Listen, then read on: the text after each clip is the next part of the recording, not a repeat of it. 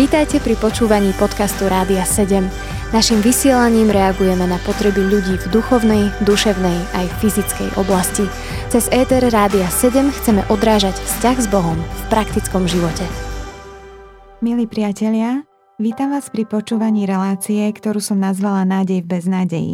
Máme pre vás pripravených niekoľko zaujímavých tém, ktoré sa budú týkať rodiny. Spolu s mojím hosťom budeme hovoriť o tom, aký je Boží poriadok pre rodinu, ale tiež aj o tom, ako rýchle sa do našich rodinných vzťahov vedia zamiešať dysfunkčné javy. Pri mikrofóne tu so mnou v štúdiu sedí Ester Kryšková. Vítam ťa, Ester. Ďakujem veľmi pekne. Ktorú som pozvala, aby sa s nami rozdelila o svoje príbehy zo života, ale aj príbehy ľudí, ktorým spolu s manželom Tomášom slúžili. Verím, milí priatelia, že vás naša relácia povzbudí a bude inšpirovať k viere v Boha, ktorý aj tie beznádejné situácie dokáže premeniť a priniesť život tam, kde už nie je. Ester, povedz nám krátko svoj príbeh. Ako si uverila v Pána Ježiša a kto on je v tvojom živote? A tiež kto alebo čo formovalo tvoj vzťah s Bohom? Tak ja som veľmi vďačná za moju pôvodnú rodinu, kde obaja moji rodičia, starí rodičia z obidvoch strán milovali Boha a mali obrovský rešpekt a úctu k Božiemu slovu, k Biblii. Ale nie len to, a boli to služobníci. Oni si zvolili to, čo mu verili a to, čo žili. Zvolili si to aj rozširovať a robili to veľmi praktickým spôsobom. A moji jedni starí rodičia pomáhali v sociálnych aktivitách, s prácou s deťmi, s mládežou a takisto s literatúrou. Môj starý otec bol básnik, mal tlačiareň, a takže takisto bol taký laický pastor, zdieľal Božie slovo. No a toto všetko, ja keď sa tak spätne dívam na to dedičstvo, ktoré mám, a verím, že nejakým spôsobom ma ovplyvnilo aj v mojich rozhodnutiach. Ale samozrejme, to rozhodnutie moje vlastné, osobné, nasledovať Ježiša a dovoliť mu, aby on riadil môj život, moje myšlienky, moje rozhodovania, moju vôľu, som musela urobiť sama za seba. A pamätám si, že som ako dnes, mala som necelých dvanásť rokov a počúvala som jedného kázateľa Božieho slova a cez to, ako kázal, nebol to žiadny výnimočný človek, neskákal tam, nerobil žiadne výnimočné kúsky, ale jednoducho komunikoval takým spôsobom, ktorému som ja rozumela to, že jednoducho ja sama zo seba nedokážem urobiť nič dobré, že moja prirodzenosť je robiť zlé veci, myslieť nesprávnym spôsobom proti Bohu, a ja som to prijala, že áno, je to tak. A bolo mi to veľmi ľúto, že toto je moja prírodzenosť, ale súčasne s tým v rovnakej intenzite som vnímala obrovskú nádej, že ak dovolím Bohu, aby riadil môj život, keď príjmem jeho syna Ježiša Krista s tým všetkým, čo mi daroval v ňom, tak budem mať všetko potrebné vo vzťahu s ním, preto aby som žila jeho život. A vlastne odvtedy mám stále túto nádej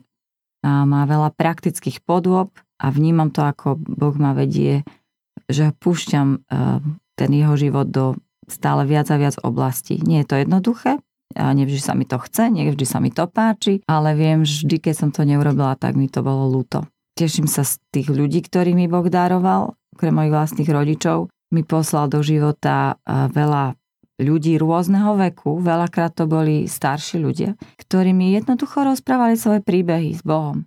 Rozprávali mi o tom, ako sa rozhodli veriť v nejakých vypätých situáciách. Rozprávali mi o tom, ako každý deň mu predkladajú všetky svoje veci. A to, čo mi tak ostalo z tých viacerých ľudí, ktorí, s ktorými som sa rozprávala, tak je to spoločné, čo je pre všetkých spoločné, že viera v Boha bola pre nich niečo tak praktické, tak každodenné ako jedlo, ako dýchanie, ako pitie vody.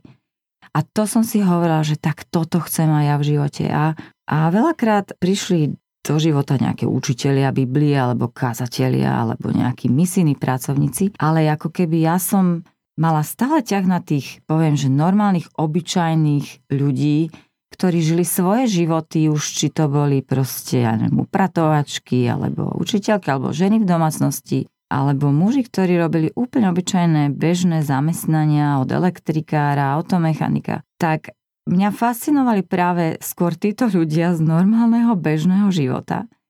A je pravda, že bol komunizmus. A práve to, čo ma fascinovalo, bolo to, že oni túto vieru v Ježiša žili v tom svojom prostredí, napriek tomu, že bol komunizmus a nedali sa zastrašiť. A toto si pamätám, že ma tak chytilo, že áno, ja chcem byť taká odvážna s tou vierou v živého Boha. Budeme hovoriť počas našich stretnutí tu v štúdiu o rôznych kritických a krízových situáciách v rodine. Ako si sa dostala k tejto službe rodinám? Môžeš nám niečo o tom povedať, Ester? Tak to je taká zaujímavá otázka. Ja som si nevedela nikdy predstaviť, že by som takúto službu robila. Od svojich tínedžerských rokov som uh, milovala prácu s mládežou a deťmi a je pravda, že práca s rodinami vôbec neexistovala, keď ja som sa vydala a bola by som ju bývala potrebovala. Dnes to viem uh, a vidím obrovské, obrovské nedostatky k, uh, práve z toho, že neexistovala dobrá literatúra, nebolo žiadne poradenstvo, neboli ľudia, ktorí boli otvorení hovoriť o svojom živote.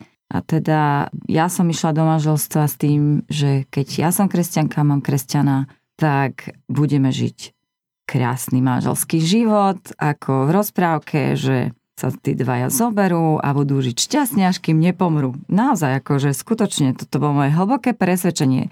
A pramenilo z toho, že, e, že som proste verila v, v moc Božieho života v nás. Čo tým, čo teraz hovorím, vôbec to neanuluje. On je stále mocný, Boží život nás, keď ho tam pustíme. Ale jednoducho, ono sa to samé neudeje. Šťastné, dobré, funkčné manželstvo, ktoré je schopné riešiť prichádzajúce aj konfliktné, napäťové situácie, sa proste samé neudeje.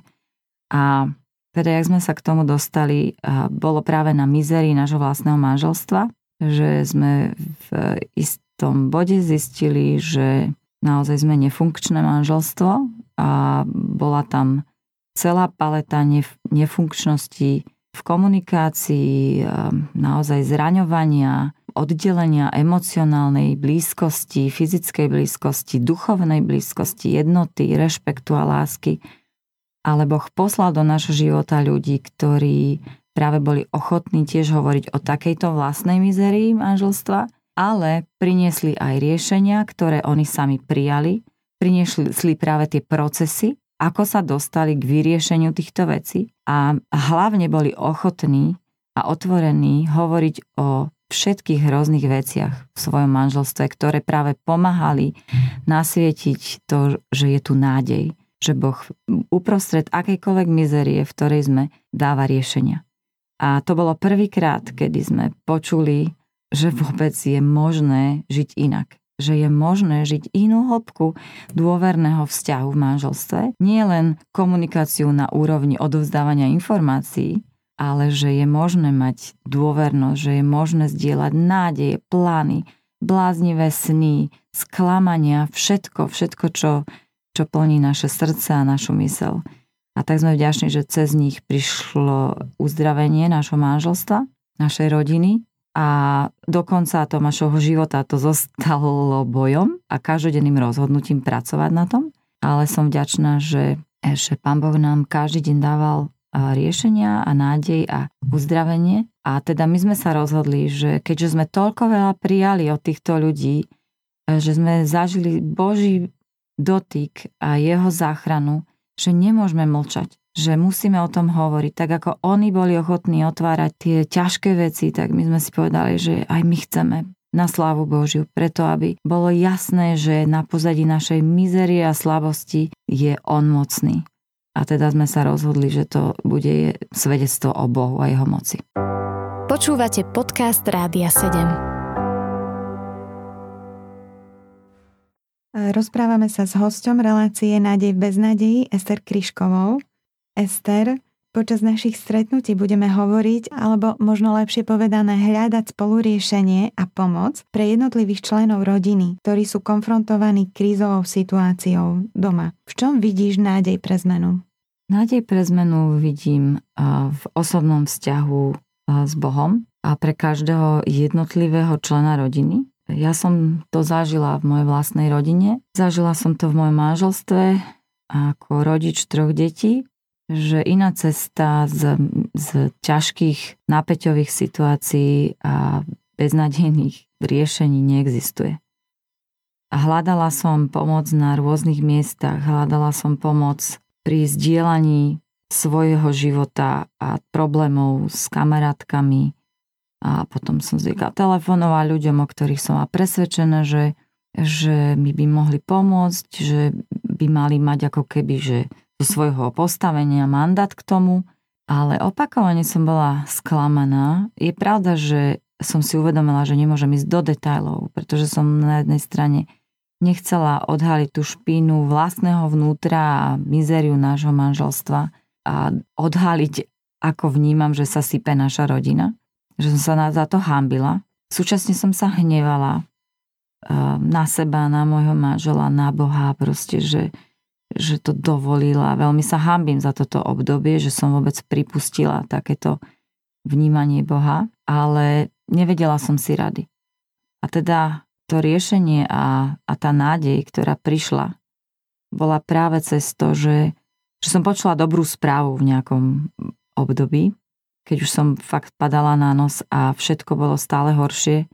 Som tak kričala na vlastné deti z toho, že som bola nervózna na Tomáša a nešťastná, frustrovaná z nenaplnenia mojich potrieb a, a aj potrieb detí, aj vôbec funkčnosti našej rodiny, že som tak na nich kričala, až som zachrypla. To som sa tak hrozila samej seba, že som započula v sebe taký Boží hlas, že Ester, ako chceš, aby si ťa tvoje deti pamätali, keď, keď raz odídeš z tejto zeme. A to sa ma tak mocne dotklo, ja proste som úplne uvidela, že keď ma teraz Pán Boh vytrhol, tak ostanú vo vzduchu moje strašné slova a až, až mi kričali do mojich uší, až, až som skoro z toho ohluchla. Jak som si to predstavila, že toto je to, čo by boli tie posledné veci, čo si moje deti pamätajú. Tak som hľadala pomoc a našla som ju cez podpornú skupinu dysfunkčným rodinám, kde sa dozvedela tú dobrú správu, že ja a moje duchovné, duševné zdravie nezávisle od toho, čo si volí môj partner. Pretože môj partner, môj manžel vtedy v tom období bol závislý na počítačových hrách a ja som, ja som proste nevedela, čo mám robiť. Ako som už povedala, bol to zmes hanby, seba, takého zatracovania, zúfalstva, absolútne neschopnosti vidieť nádej, že by to mohlo byť zmenené. A potom sa to miešalo s hnevom a zúrivosťou. Prenašala som vlastne tento hnev na deti, ako som povedala. A teda tá nádej bola, že ty, Ester, môžeš byť zdravá, nezávisle na tom, čo si zvolí tvoj partner. A najprv to bolo, moja reakcia v samej sebe najprv bola, že čo to, ale to je sebecké.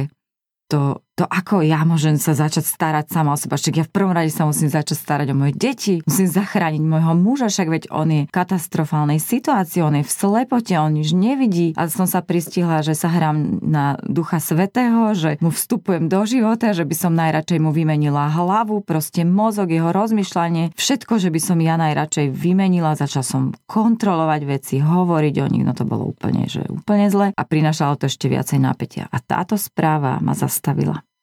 A ja som, bolo to veľmi ťažké, to boli týždne a týždne, keď ja som si zakazovala riešiť môjho muža. Zakazovala som si hovoriť mu veci, už som ich mala na jazyku, no samozrejme nevždy sa mi to podarilo, tak znova prišlo napätie, ale som sa učila vyslovene každý týždeň na podpornej skupine pre rodinných príslušníkov, že ja môžem žiť iný život, že je to možné a že zmena je možná vždy.